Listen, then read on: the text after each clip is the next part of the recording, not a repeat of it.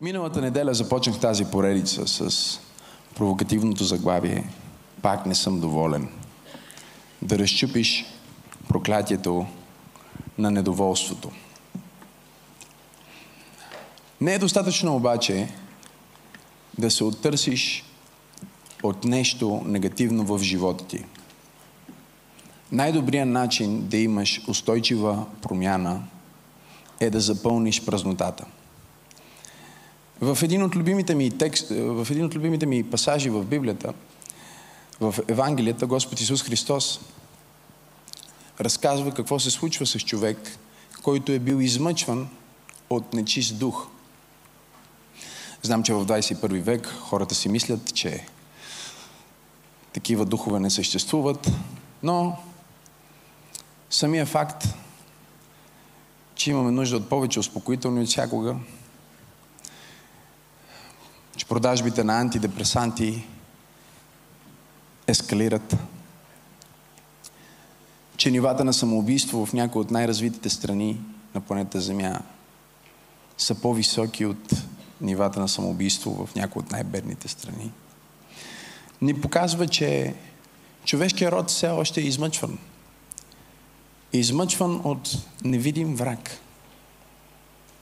който се вкопчва в нашите мисли – и в нашите сърца. И ни говори много често в първо лице единствено число. Думи като не ставам, няма да успея, аз съм нещастник, грозна съм, никой няма да ме хареса, няма как да стане. Не ме разбирайте погрешно, понякога всъщност ние мислим по този начин, но твърде често ние попадаме като духовни същества в една битка с невидим враг, който говори в главите ни, в сърцата ни, в първо лице единствено число. Не е достатъчно да отхвърлиш недоволството, въпреки че е страхотен старт. Не е достатъчно да се оттърсиш от този дух на неблагодарност – Исус разказва на своите ученици, че когато човек се освободи, както някой ще се освободи днес, във времето на тази проповед, когато човек се почувства по-лек, както някой ще се почувства по-лек преди края на това послание, всъщност това, което се е случило е, че онова, което вътрешно го е тормозило, си е тръгнало. Било е прогонено от светлината. И сега обаче, след известно време, Същия проблем се връща с нова сила. Христос казва, идва с седем по-силни. Седем пъти по-силни негативни мисли, седем пъти по-силно изпитание. И това много често идва обратно към човека. Всички знаем за новогодишните ни резолюции и за нещата, които решаваме да променим в себе си и започваме да ги променяме и след един месец или два месеца сме забравили това, което сме започнали и сме се върнали обратно на изходна позиция, а понякога благодарение на такива неща като йо-йо ефект. Мога ли да преподавам днес? Се оказваме седем пъти по-зле от преди да започнем. И за това днес аз искам да продължа тази кратка поредица, наречена задоволство, задоволен, с второто послание, което съм нарекал мистерията на задоволството. Кажи мистерията на задоволството. Писмото до Филипяните, четвърта глава, посланието, от което всички, които бяха на сцената преди мен, четоха също. От девети стих ни казва, Вършете онова, което сте научили, кажи научили. Получили, кажи получили. Чули, кажи чули. И видели, кажи видели. От мен. И вижте какво казва. И Бог на мира ще бъде с вас. Кажи научили, получили, чули, видели. Много християни са по този начин. Те са научили, получили, чули, видели и въпреки това отпаднали. Стана тихо в тази католическа катакомба. Те са научили, пастор Тери, получили, те са чули и даже са видели в някои случаи и въпреки това все още живеят в недоволство. Защото апостол Павел продължава и той казва, не е достатъчно само да си научил, да си получил, да си видял, да си бил 30 години в църквата, да си слушал всички поредици на пастор Максим, да си прочел всички книги на Дерек Принс. Той казва, вършете. Бутни да му каже, вършете. Вършете. Той казва, вършете онова, което сте научили, което сте получили, което сте чули, което сте видели от мен и тогава Бог на мира ще бъде с вас. Пробива не идва в живота ти, защото знаеш, а защото вършиш. Промяната не идва в живота ти, защото знаеш, а защото вършиш. И въпреки, че за много хора а, аз съм проповедник на благодат, нека да ви кажа, в тези две проповеди, които ще ви проповядвам днес и идната неделя, мога да ви се стора малко като проповедник, който проповядва дела. Но не противопоставяйте делата и благодата, защото благодата не идва без смисъл. Благодата идва, за да те направи силен за велики дела. Хората, които познават своя Бог, ще бъдат силни. И какво ще правят? Ще вършат. Кажи, ще вършат. Кажи, аз не съм слушател. Аз не съм просто фен. Аз даже не съм само ученик. Кажи, аз съм деятел. Кажи, аз върша.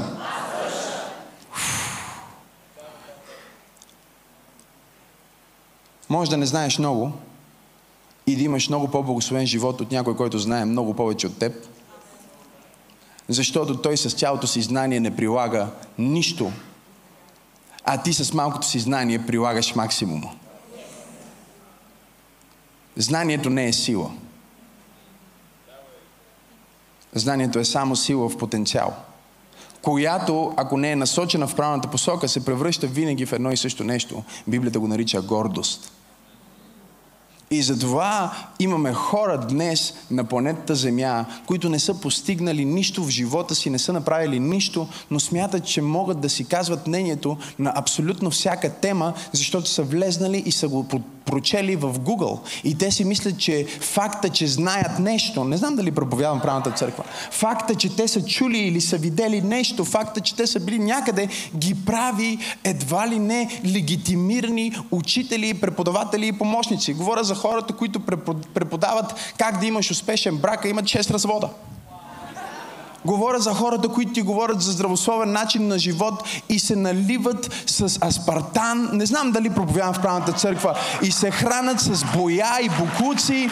И всъщност Света ни е пълен с знание и умира за информация, която не е просто знание, а е познание.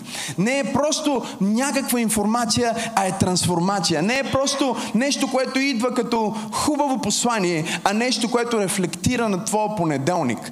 И ако аз имам мисия в живота ми и обсесия в моето проповядване и публично служение, е църква пробуждане и Максима Сенов да не представляват просто още едно място, място, на което можеш да отидеш, за да слушаш хубави послания от Библията. Има достатъчно такива в интернет, има достатъчно такива в София, има достатъчно такива по, по лицето на цялата земя. Ние искаме да бъдем място, на което информацията се превръща в приложение. Място, на което откровението се превръща в живот. Място, на което Словото става плът. Място, на което вярата оживява и се превръща в дела, променя съдби, вярата облича тела. Имам ли хора в църква пробуждане? Вярата, която храни гладни, вярата, която проповядва на бедните, вярата, която изгражда църква, която е фактор на промяна за света около нея. Това, което сте научили, получили, чули и видели, вършете това и Бог на мира ще бъде с вас. Кажи, Бог е с мен, когато върша.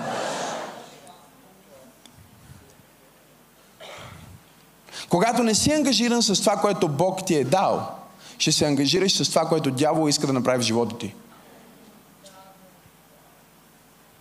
Първият път, в който ние срещаме Адам и Ева, извън разговор с всемогъщия Бог, си говорят с змията. Бутни човек да му кажи няма празно. И за това искаме да се напълниме, не само да се освободиме от негативни навици, негативни неща, негативно мислене и да станеме нали, просто хора, които са се изпразнили от негативизъм. Ако се изпразниш от негативизъм, идва седем пъти по-силен негативизъм срещу тебе. Трябва, когато този дух на депресия се върне срещу теб, да надникне в твоята душа и да види, че ти си пълен с дела, че ти си пълен с нови навици, че ти си пълен с ново откровение, че ти си пълен с служение, че ти си пълен с духа на живия Бог, че ти си пълен с вяра. Ти не си просто освободен от неверие, ти си преливаш с надежда. Хайде хора! И в този контекст той им говори и им казва, той казва, бях много радостен в Господа, че вие отново, кажи отново, казва отново, с други думи, правихте го преди и по едно време спряхте да показвате загрижеността си за мен. Това е което се случва в църквата по принцип. В църквата хората, когато Бог ги докосне първо, те започват да се грижат за другите хора. И когато постоят известно време в църквата, понеже има толкова много любов, те започват да си мислят, че всъщност някой трябва да се грижи за тях. И те започват да ходят на църква повече за да получат, отколкото за да дадат. И много внимавай, ако се чувстваш като че ти идваш за да получиш и идваш като някой, който наблюдава и застава и казва, хм, озвучаването днес не е толкова добро, колкото миналия път. Това ти показва, че ти не си дошъл със съзнание да послужиш, а си дошъл със съзнание да получиш. Не ме разбирай погрешно. Когато ти дойдеш в Божието присъствие, ти винаги ще получиш. Когато ти си част от църква като тази, ти винаги ще получиш. Когато ти седиш до готини хора, като хората, които са седнали до теб, ти винаги ще получиш нещо хубаво ще се случи в живота ти. Това не е пророчество, това е просто от общо познание. Но не дей да вземеш за даденост това, което Бог ти е дал като благословение и не дей да спираш да бъдеш загрижен за хората около теб. Загрижен ли си за жена ти? Загрижен ли си за... Наскоро си говорих с една дама и тя ми казва, ами виж, той, той просто в момента, в който ние се бракосъчетахме, той се промени толкова много. Сякаш вече няма какво да прави, за да ме спечели. Мога ли да преподавам истината? Сякаш вече няма какво да прави, за да бъда с него. Защото вече сме казали да, нали, служителя е казал амин, подписали сме се и аз вече, нали, и аз вече съм негова и той няма вече какво да прави, за да ме спечели, защото аз вече съм негова принадлежност. Мога ли да проповядвам Божия Слово? Знам, че става тихо в католическата катакомба, когато започнеш да говориш такива неща, които се бъркат в личния живот на хората. Но нека да ви кажа, преди да завърша това послание, ще се набъркам много дълбоко в живота ви. Ще се набъркам в душите ви. Даже смятам да направя една стъпка по-дълбоко и да влезна в духа ви и да донеса нещо небесно, експлозивно, дунами сила, която да ви разчупи.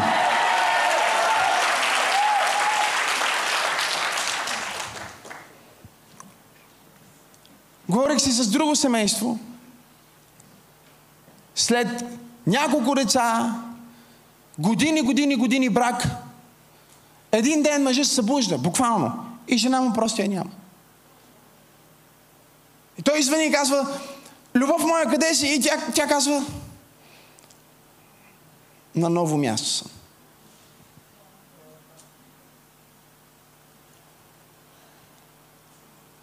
Не исках да говоря с теб, защото ти не ме уважаваш, ти не искаш да ме чуеш, децата ни вече пораснаха, аз не искам да продължавам живота си с теб. Ама как така? Ние, аз си мислех, че ние сме щастливи.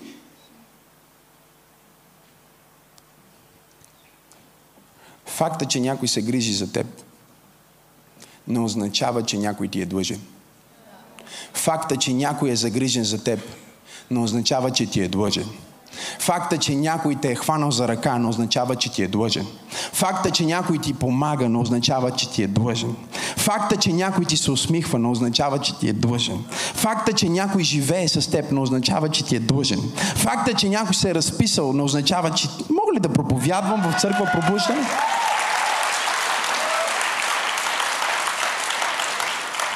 Виж колко куца пляскат. Защото половината хора в църквата днес страдат от чувство, че техните права са засегнати.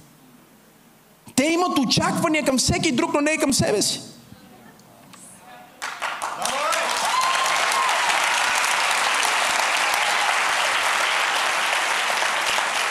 Човека, който не пляска до тебе, посланието просто започва да влиза много дълбоко. Кажи, вършете, ама не спирайте. Защото ние спираме. Когато нещо се получи добре и ние си казваме, о, взех мацката, имаме семейство, супер, вече спирам да я ухажвам. Защо? Тя вече ми е жена. Мога ли да го обърна в другата посока? Защото всички мъже почнаха да ме гледат на криво и ще ме чакат в фуето да ме бият.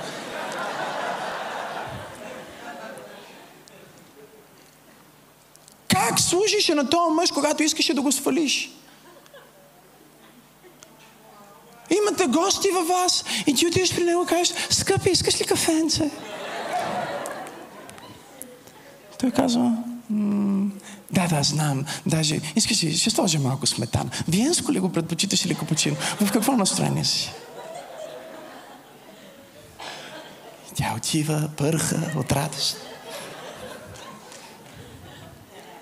Прави кафенчето и се връща с най-голямата усмивка. Казва, заповядай.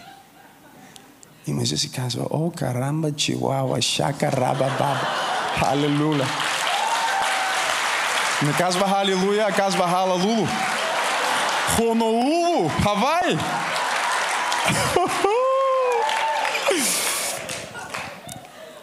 Минава медения месец и един ден мъжете ние сме по-бавни. Ние не осъзнаваме как живота се променя. Той седи вкъщи на дивана, гледа нещо. И жена му влиза и той казва, скъпа. Казва, да.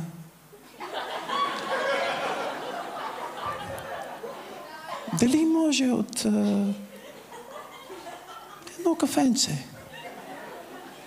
Маре, направи си, аз да съм ти слугиня.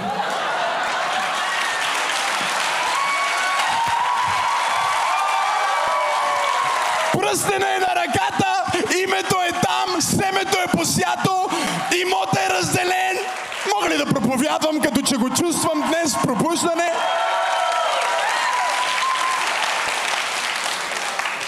Погледни човекът му кажи, внимавай, кажи му, внимавай, да не спреш, да вършиш, да вършиш, кажи му да вършиш, кажи му да вършиш, кажи му да вършиш, кажи му да вършиш нещата, които са благословили живота ти.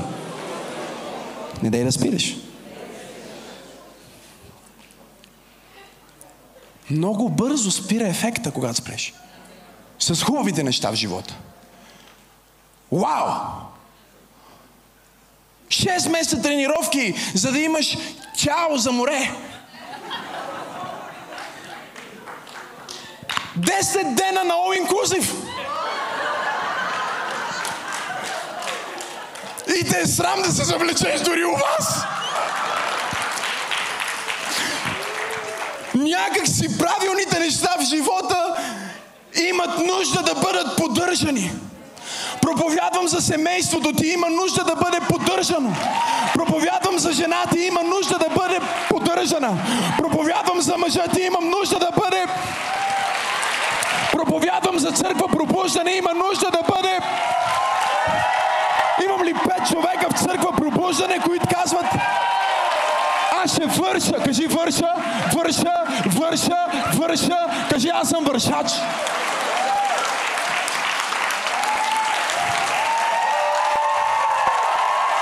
Не е чудо, че си я свалял преди да се ожените. Чудо е след 10 години брак още да я сваляш. След 20 години брак още да я искаш. След 30 години и 3 деца все още да излизате на вечеря заедно и да се държите за ръка. Аз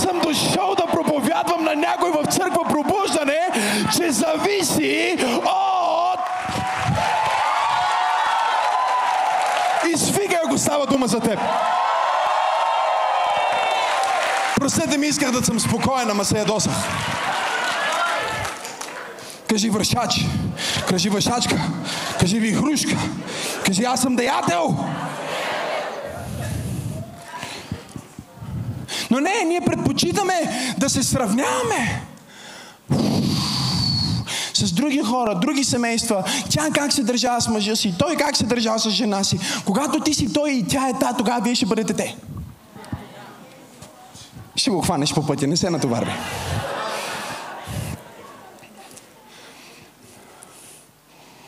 Кажи вършачка.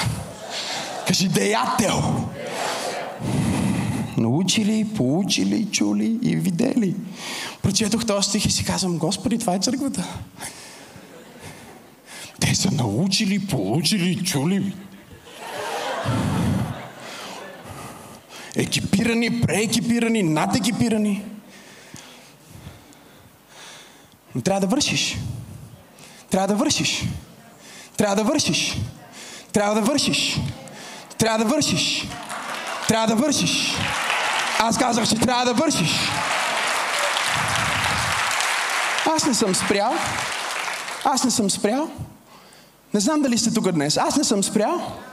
Знаете ли какво правя аз? Когато намеря нещо, което работи, го работя, докато не спре да работи.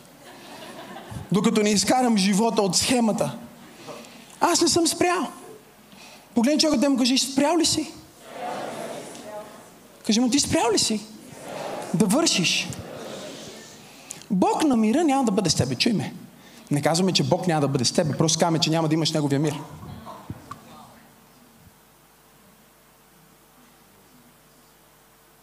Защо? Защото имаш Исус като учител, като наставник, но не като спасител.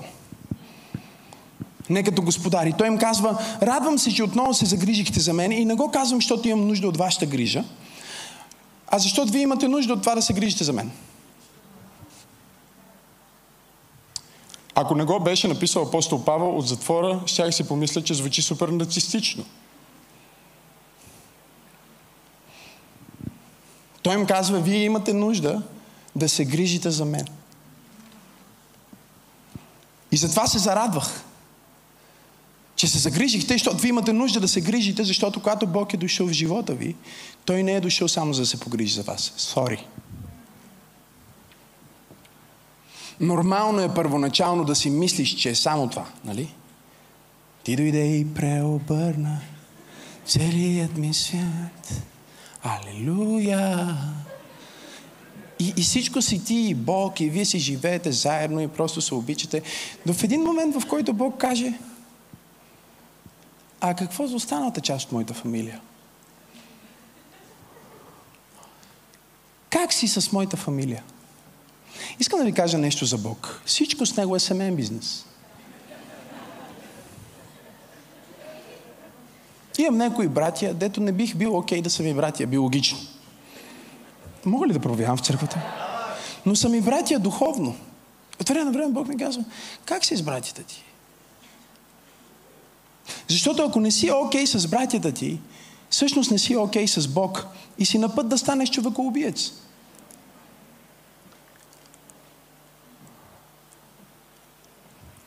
Всеки може да обича Бог, който не е виждал. Казва Йоан. Но ние знаем, че любовта на Бог е в нас. Не защото казваме, че обичаме Бог, а защото вършиме. Вършиме делата на любовта към хората, които са около нас. И тази любов, която ние имаме към Бог, се излива към тях. И това е доказателството, че ние сме в Него и Той е в нас и че ние сме го познали. И той казва, дечица, не се лъжете, тези, които мразят, те не са Божии деца. Честито на всички хейтери. Той каза, няма хейтери, деца на Бог. Не можеш да бъдеш хейтер и да бъдеш дете на Бог. Поне не за дълго. Ще свършиш като братоубиец. Стана тихо в тази католическа катакомба. И той им казва, не си мислете, че го казвам манипулативно. Не си мислете, че, че, че филипяни, аз ви пиша това манипулативно, защото искам да ви накарам да се чувствате длъжни. Никой на никому не е длъжен. Моля те бе, запиши си това откровение. Ако нищо не проповядвам повече от тази проповед, ето това ще промени живота. Никой не ти е длъжен. Да ти е болно от коронавирус. Ще го пробвам пак. Никой не ти е длъжен.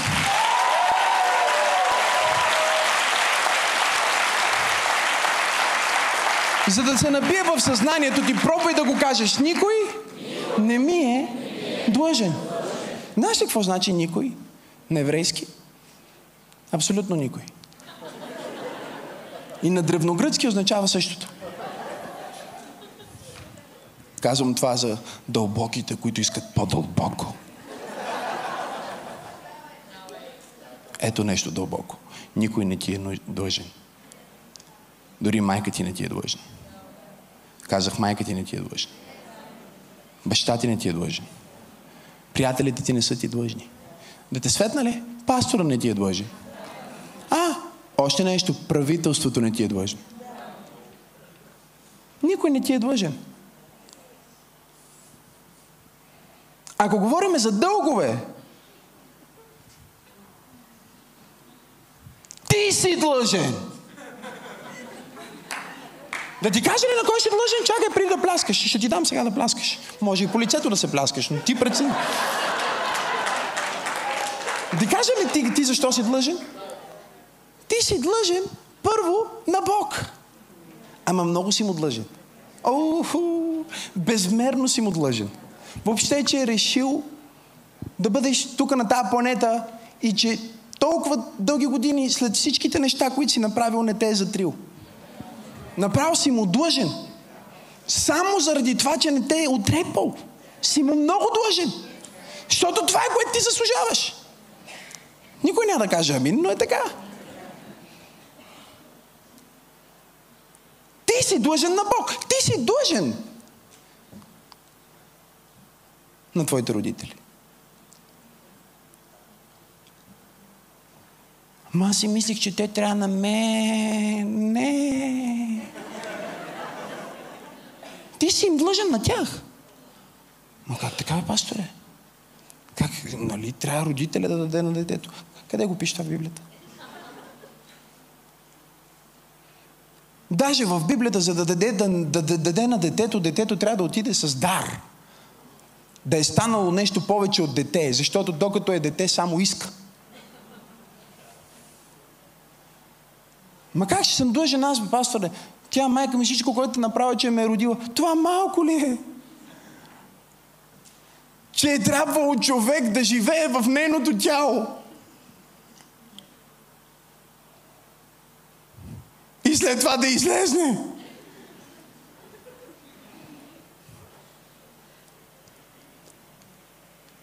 Ма, пасторе, мен баща ми ме е изоставил. Как така аз съм му длъжен. Ми ти си длъжен на уважение към него. Защо? Ми защото неговия биологичен материал е бил използван за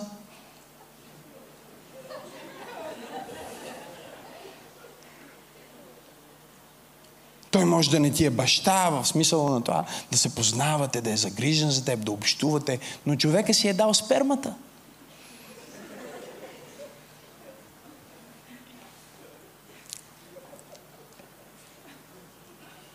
Стана тихо в тази католическа катакомба. Човека е направил дарение. Той е сеяч, той е посял.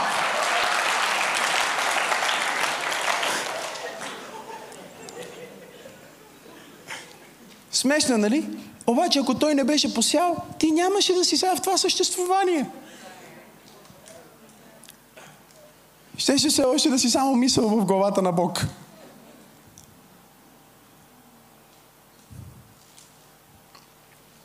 И казва, не съм си представил, че така може да се говори в църква. О, отвори си Библията.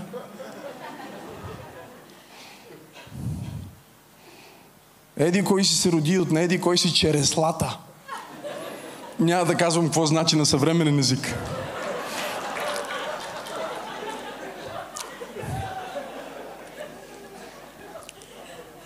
Кажи никой. Абсолютно. Nobody. Никой. Нана. Никой. Не ми е лъжа. Но аз имам дълг към Бог, към моите родители, към моето духовно семейство. Знаеш ли, че Библията казва, че имаш дълг към църквата? Не си го чел този стих, знам. Мисля, че го няма. Ще го намериш. Апостол Павел казва, защото аз имам длъжност към всички хора, които са в църквата. Това са много хора. Аз имам длъжност към тях. И той казва, имам длъжност към евреите, имам длъжност към езичниците, имам длъжност. Той пише на, на църквата в Рим и казва, никога не съм идвал още при вас. Не ги е виждал в очите. Той не познава тия хора и ми спраща послание. Едно от най-богословените, богато богословско послание в Новия Завет, където се излага цялата доктрина на апостол Павел. Той го пише на църква, в която никога не е ходил до този момент. И той им казва, знаете ли, аз се чувствам длъжен да дойда при вас, за да ви дам нещо, което Бог ми даде. Защото когато Бог ми го даде, не ми го даде за мен. Защото когато Бог ми го даде, не ми го даде за мен. Защото когато Бог ми го даде, не ми го даде. Кажи, имам дълг. Погледни човекът му кажи, имам дълг да те благослова. Имам дълг да се погрижа за теб. Имам дълг да се моля за теб. Бунтовният Израел далеч от Бог, служещ на идоли, се обръща към най-великия пророк на всички времена и казва Самуиле, молим те само да не спираш да се молиш за нас. И Самуил се изправя пред този грешен народ, праведния пред грешните, помазания пред непомазаните, Божия човек пред нормалните хора – и казва да опази Бог от мен този грях. Аз да спра да се моля за вас. Си имам отговорност, си имам дълг пред Бог да се моля за тебе.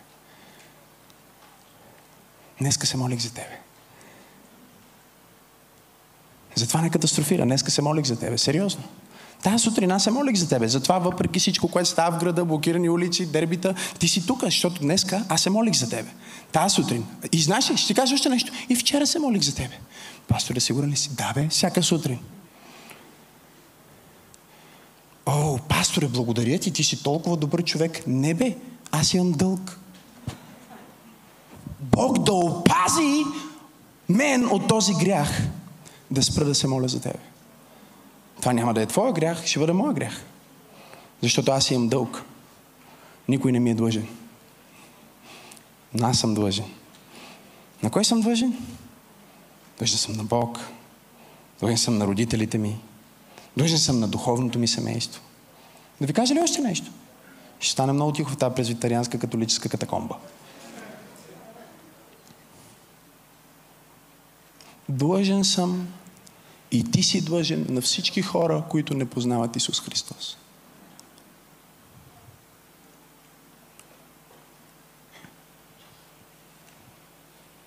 Ти си мислиш, че като се спаси, и това е края. Не, Бог те спаси, за да спасява хора чрез теб. Ти си мислиш, че когато стана част от тази църква и това е супер, започва новия ми живот. Да, започва новият ти живот, в който сега ти трябва да доведеш други в тази църква.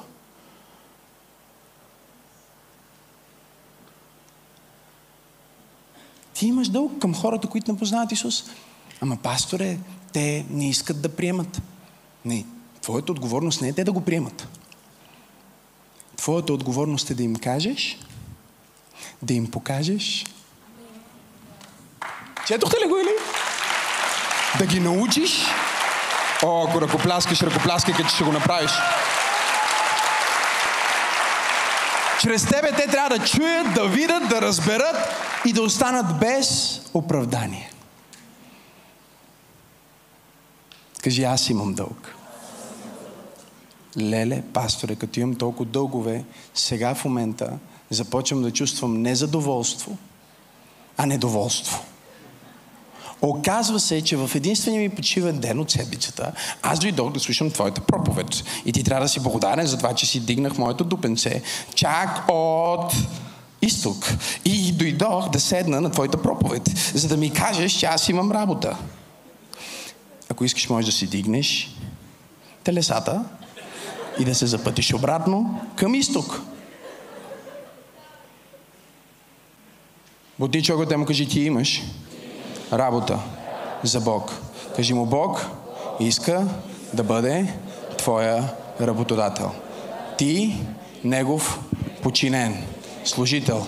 Кажи, ти си служител и Бог очаква от теб да спасяваш хора, да променяш животи, да докосваш съдби, да разтърсваш градове, да променяш животи, да разтърсваш съдби, да променяш градове, да даваш любов, да сееш щедро, да даваш радост, да сееш усмивки. Бог очаква от теб да промениш цялото ти поколение.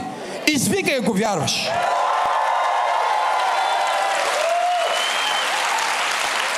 И сега, вижте, Венци, става трудно обаче.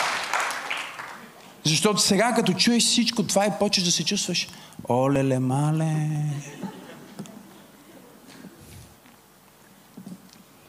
Какво трябва да направя сега? Аз как ще го направя? Аз нямам такава сила. Аз не мога да говоря толкова добре, колкото Максим.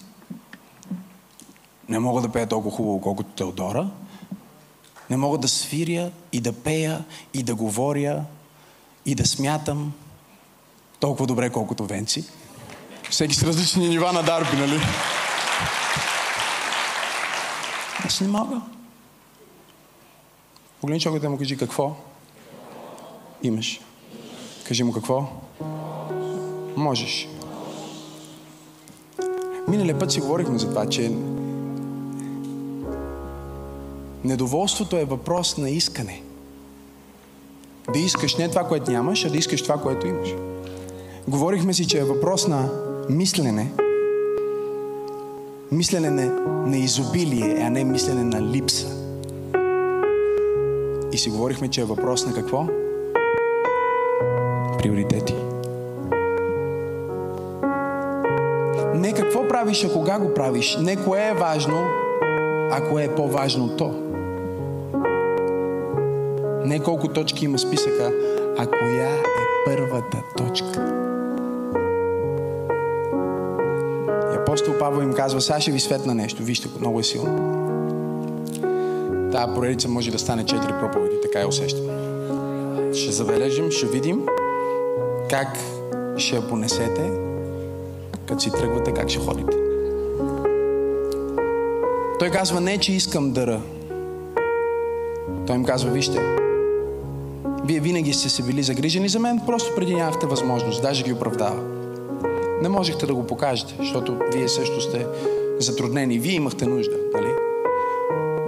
И ние понякога мислим по този начин за себе си. Ние казваме, Господи, аз служа, ама кой ще послужи на мен? Аз давам, ама кой ще даде на мен? Така ли е? Говорете ми.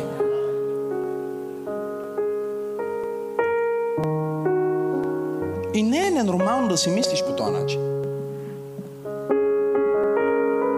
Знаеш кой ще компенсира? Твоя работодател. Този, който те е назначил. Той ще те компенсира. Той чува всяка молитва. Той вижда всяка сълза. Той знае за всяко дарение, дори това, което ти си забравил. И не дей дори да си помислиш, че можеш да наддадеш Всевишния Бог. Не дей да си помислиш, че можеш да наддадеш Бог. Бог ще те наддаде. Той ще надхвърли твоето дарение.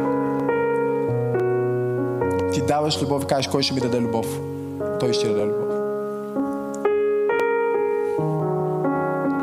И знаете ли кое е най-изумителното? Например, в, в взаимоотношенията. Когато ти си кажеш, както аз си казвам, как спечелих Теодора?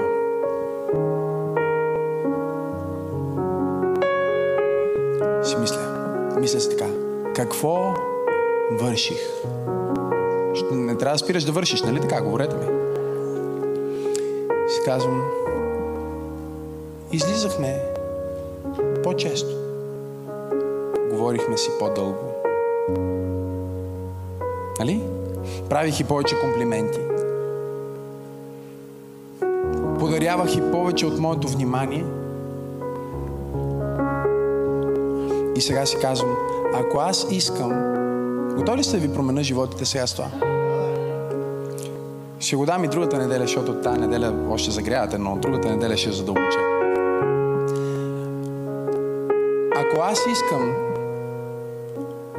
моето взаимоотношение с Теодора да продължи на същото ниво,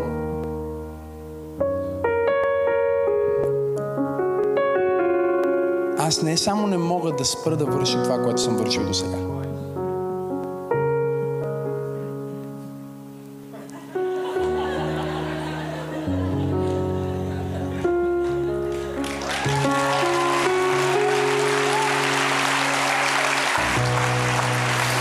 Бих ти позволил да се разменим, ама аз не мога да свира.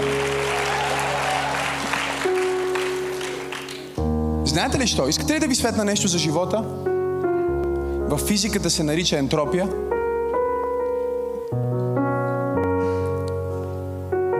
В теологията се нарича падение.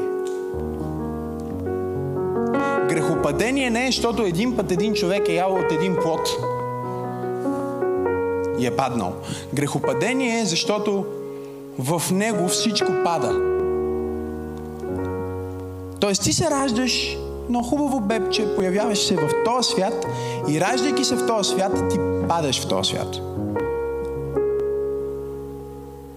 Знам, че това е малко сложно и трябва да го транспонирам философски, за да можете да го разберете, защото наистина е комплексна идея. Но факта е, че онзи ден аз свидетелствах как сина ми удари един тупаник на дъщеря ми в градите й. Той никога не е виждал аз да удря майка му. Никой не го не го удря ступаник.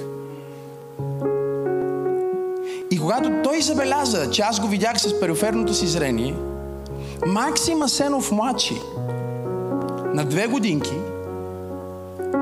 направи следното. О! Падна на земята и започва да реве. Удари ме, боли ме!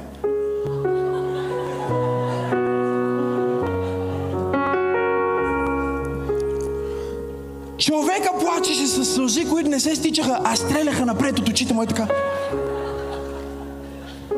Той агонизираше. Макар и да имам пророческа дарба, ако бях в другата стая и бях чул и отишъл, щях да си помисля, че наистина са го пребили. Говорим за актьор, който е по-добър от Джони Деп, по-добър от всички взети заедно на две годинки. Той лъже. Аз го виждам това и не мога да повярвам. Никой не го е учил. Никой не го е учил да лъже. И аз го викнах и казах, тати, ела тук и той, о, не мога, викам. Виках, тати, аз видях всичко. И той така малко се осъзна. Викам, тати, това е грях, Макси да лъжи така. Тук сега. Сега трябва две пръчки по дупето да имаш. Едната пръчка е, че удари сестра ти, другата пръчка е, че излъга. И втората пръчка е по-лоша от първата. Той не, викам, ако ревеш, имаш три.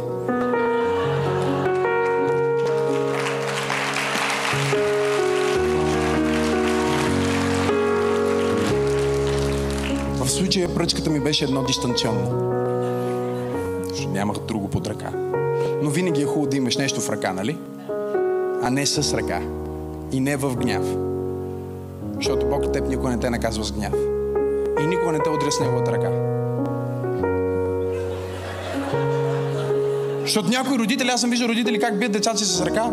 Те Бог, ако ти удари един, ти ще изчезнеш от Вселената за винаги. Библията казва, той не ни наказва в своя яд, но с любов. Аз го сложих, свалих му леко панталончето, защото половината от упражнението е да се почувства неудобно, не да го боли, не, аз не го удрям силно, но не го удрям с ръка, защото ръката ми е за да го гали, не за да го удря, за да го храни. Разбирате ли ме? Някои родители правят тая грешка и след това децата им се пазят от тях. Това е много грозно. Ти трябваш да дадеш на детето ти храна и то прави така. Бил е боксиран. Тупнах една, две пръчки, купи си контакти. Това е едната е защото удари, другата е защото излъга. Как седи сега в мене. Тати, нали знаеш, че те обичам? Да. Вече не бяха сълзи симулантски. Само един родител знае когато детето му реве от гняв, от радост, от е, симулация и от покаяние. Това бяха вече сълзите на покаянието. Казах, тати, ти не си лъжец. Той каза, маки не лъжец.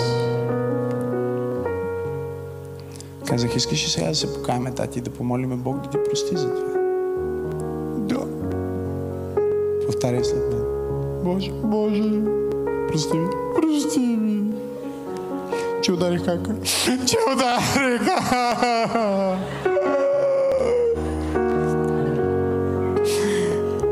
И че излъгах. И че лъжи маки.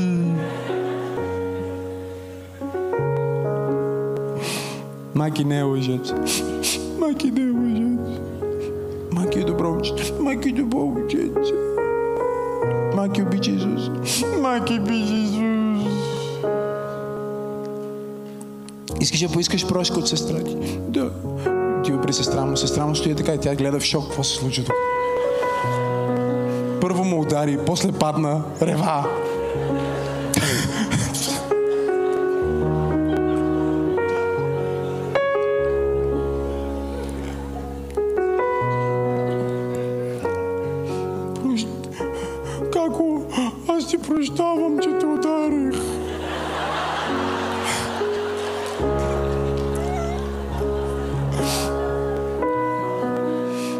Сополите му така ти тръгва да я целува и тя леко се дърпа така. Много прегръща така. Тя казва, всичко е добре, Макси, всичко е добре. Аз съм ти кака.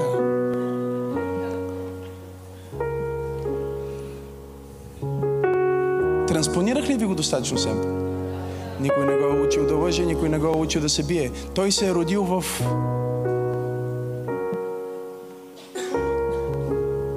в падане.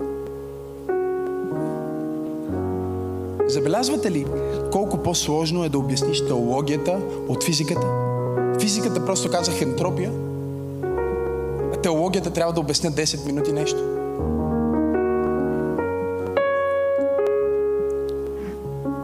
И в абсолютно от всеки ъгъл погледнато, ние като хора осъзнаваме, да ви го иллюстрирам ли, да го транспонирам ли още повече? Ще го транспонирам наистина на ниво по телевизията, тези, които гледате да го разберете. Представете си един ескалатор. Представихте ли си го? Сега, обаче ескалатора не се движи нагоре, а се движи надолу. Този ескалатор се нарича живот на планета Земя. Така че ако вие искате да се изкачвате нагоре в живот на планета Земя, ентропията е срещу вас, грехопадението е срещу вас, собственото ви естество е срещу вас. Това означава, че вашето темпо на изкачване трябва да бъде една идея по-бързо от темпото на слизане. Виждали сте децата в мола, които се изкачват наобратно?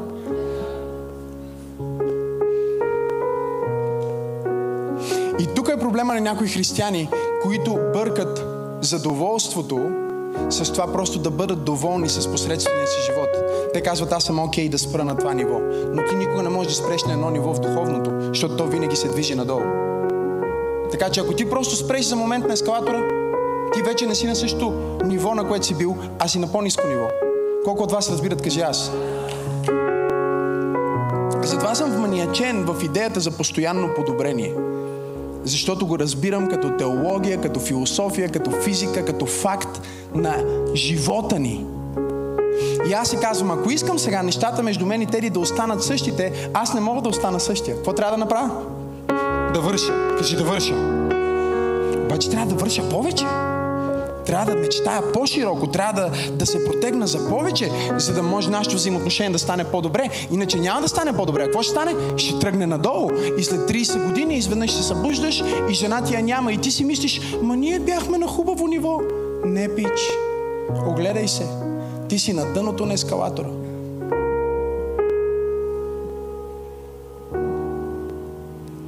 Има ли хора в църквата днес?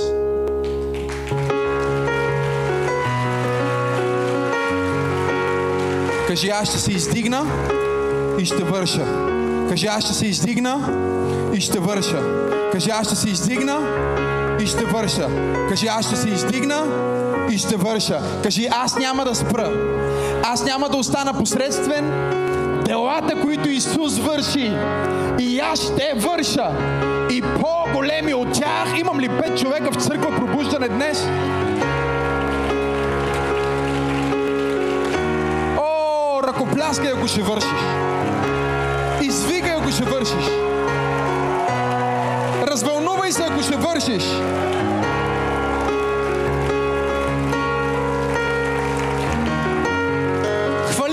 Глас. Хвали го с звук. Хвали го с сърце.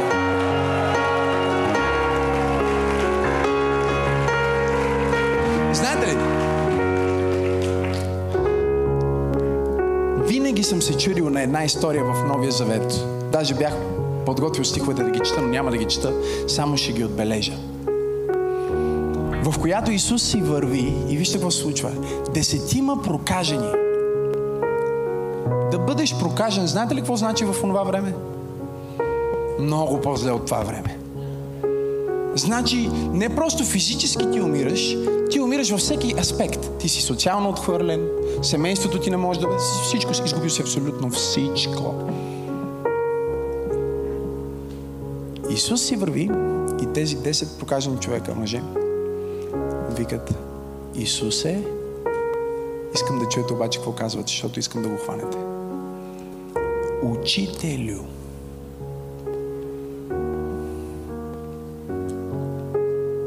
Още като прочета това и усещам, че нещо не е наред.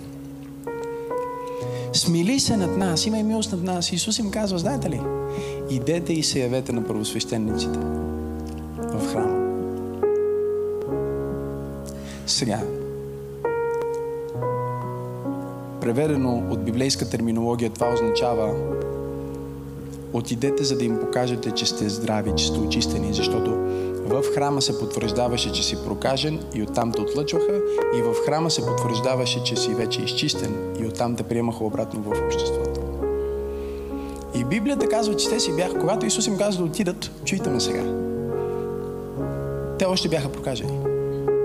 Те не се очистиха, както в други случаи, когато Исус служи на друг прокажен, докосна го и той се очисти на мига. Не, не беше така.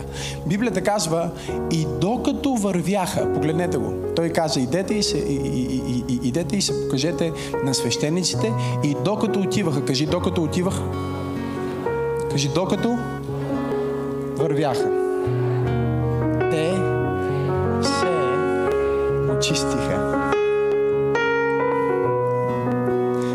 си казваш, Господи, как да взема това, което ми даваш? Отговорността, благословението, помазанието, това, за което този проповедник говори. Докато вършиха. Докато вървяха. Докато вървяха. Докато вървяха. Сега, ние като хора обичаме да казваме, о, не знам откъде да започна.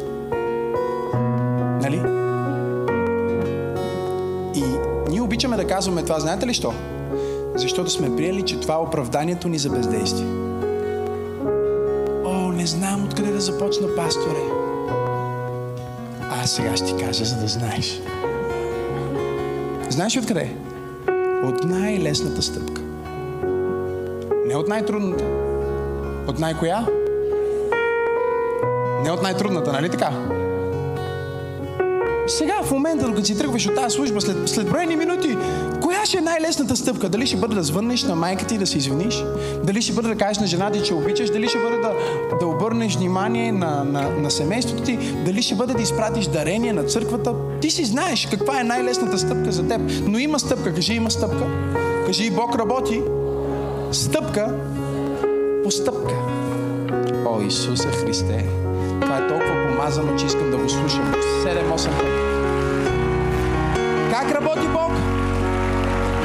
Стъпка по стъпка, по стъпка, по стъпка, по стъпка. И докато вървяха, чуй го. Готов ли си да го чуеш, Венци? Това дори не предполагаш, че ще го кажа. С всяка следваща постъпка. По една постъпка.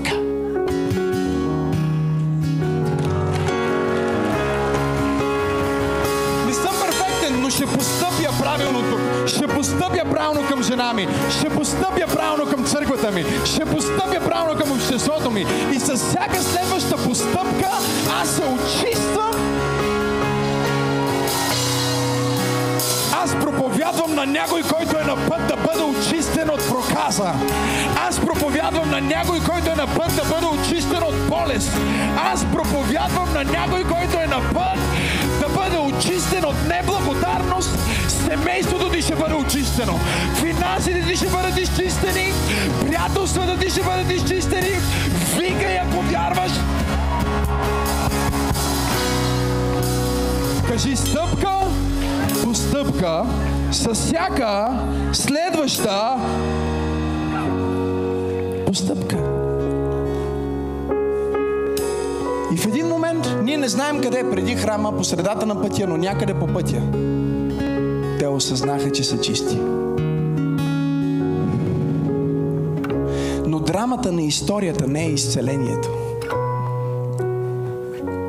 Драмата на историята е в завръщането. Защото само един човек се върна по същия път, по който се изцели. Отидоха вече в друг път. Внимавай, когато Бог ти даде това, което искаш. Внимавай да не си помислиш, че сега можеш да тръгнеш в друг път. Чуйте сега. Исус стои. И не е ли изключителен Исус, защото Той винаги е на същото място? Това не е в моята проповед, но аз съм дошъл под духа и помазанието на Святия Дух да кажа на някой, Исус не се е мръднал, Той е на същото място. Исус не си е тръгнал от теб, Той е на същото място. Исус не ти е обърнал гръб, Той все още е на същото място. Хайде пробуждане, Той е тук, неделя сутрин, кино Люмьер, НДК, Той те чака. Кажи на същото място. Кажи Той не е мръднал.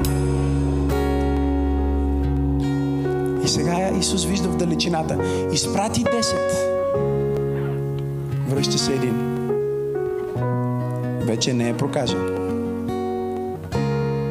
Вече би могъл дори да стисне ръката на Спасителя. Няма нужда да говори с него отдалеч. Измъчвало ме е години наред, защото Библията ни казва, Исус го погледна и каза, не се ли очистиха 10, а се върна само един. И единия, който се върна, беше самарянин. Знаете ли какво означава това? Че другите бяха евреи. И те си мислиха, че защото са евреи, Господ им е бил длъжен да ги очисти. И не се върнаха. Се върнаха да благодарят. Те си казаха, ние си свършихме работата. Сега вече ние сме наравно. Защото те, Бог, ако този наистина е Месията, той е длъжен Има хора, които идват на църква все едно и казват, Бог ми е длъжен сега да направи това за живота за мен. И нека ти кажа нещо за Бог. Готов ли си? ще бъде силно. Той също има свободна воля. Знам, че, знам, че ние проповядваме за човешката свободна воля. Ето ви едно откровение. Бог също има такава. Неговата божествена обаче, а нашата човешка. Неговата суверенна.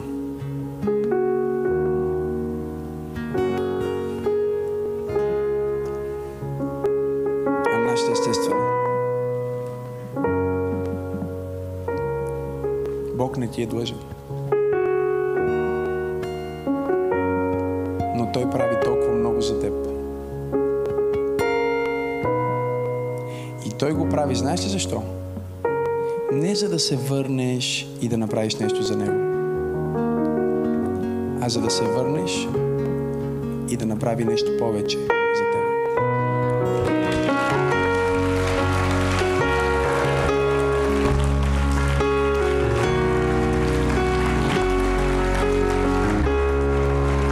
Сега ще го кажа и това, Венче, защото и това не го знаеш. Готов ли си? Това не го очакваш сега. Наистина не го очакваш. Не, след, след 10 години слушане на проповеди, нормално от време на време да се сещаш какво ще кажа. Но все още имам... Не, не го очакваше това за постъпка, нали?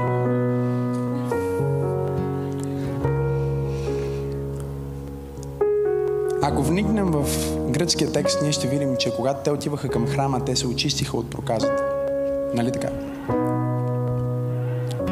И думата, която се използва там е, че те се очистиха. Тоест, спряха да имат проказа. След това обаче, когато той се върна при Исус, вижте какво стана. Един от тях, като видя, че е изцелен, върна се. Кажи, връщам се в същите стъпки и същите постъпки, които са ме направили човека, който съм днес.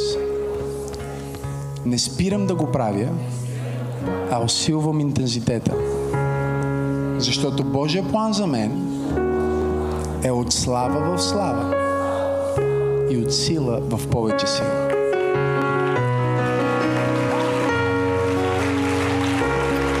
Върна се по същия път, прославяйки Бога с висок глас. Нека да ви обясна нещо. По същия път, по който бе минал, се връщаше. И всички хора, които го бяха видели прокажен, сега го виждаха очистен. И той казваше, ето какво направи Бог за мен. Слава на Бог, слава на Бог, слава на Бог, слава на Бог. Аз съм чист, аз съм нов, аз съм променен, аз съм изцелен. Виж какво направи Бог в моя живот.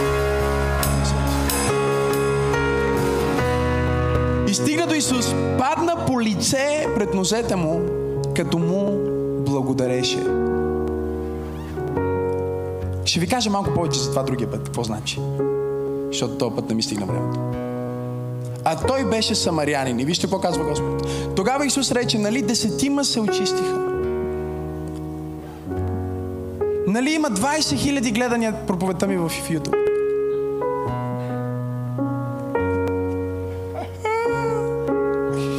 Нали сме раздали тонове храна на хора?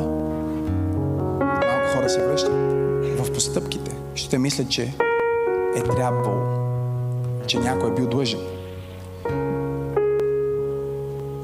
А къде са останалите деветима, пита Исус. Ясно е къде са, в своя си живот. Как не се намериха и други да се върнат, за да въздадат слава на Бога, освен един другородец. Той знаеше, че това за него е милост. И днес, когато си тръгваш от това богослужение, искам да знаеш нещо. Всичко в живота ти е милост. Че си жив е милост. Че си тук е милост. Че имаш дъх е милост. Че имаш семейство е милост. Че имаш приятели е милост. Че имаш зрение е милост. Че можеш да ходиш е милост. Че можеш да чуеш звука на аплодисмента или да го издадеш с две ръце Оправдай. Оправдай тази милост. Не я пренебрегвай. Не я пропилявай. Оправдай тази милост. И му рече, стани, иди си. И гледай какво става сега Джони тук. Твоята вяра те спаси. Деветимата се очистиха и си тръгнаха, но не се спасиха.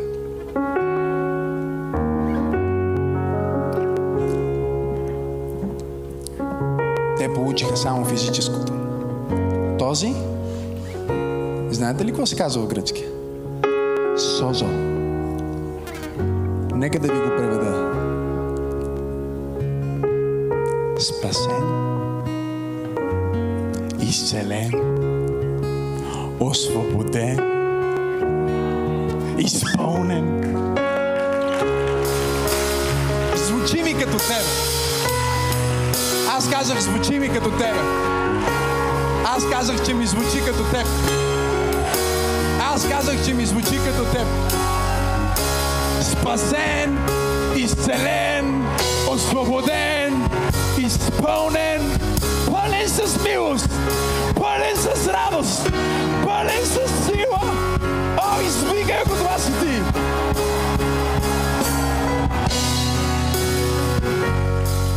Божието присъствие на това място. Издигни ръцете си. Кажа, Той те изпълва сега с нова милост. Не е даденост. Приеми я с радост, приеми я с чест, приеми я с благодарност. Нека Твоята вяра да спаси Твоето семейство днес. Нека Твоята вяра да спаси Твоя дом днес. Нека Твоята вяра да спаси нашия град днес. Нека Твоята вяра да спаси Твоите близки днес. Нека Твоята вяра да спаси Твоето здраве днес. Нека Твоята вяра да спаси Твоя живот днес. Сега се протегни към небето. Хвани подаръка чрез вяра и го свали. Сложи го в сърцето си. Кажи не даденост. Ако не искате да изпуснете нищо от съдържанието, което качваме, може да се абонирате за нашия YouTube канал чрез бутона Subscribe и натиснете камбанката, за да получавате известия.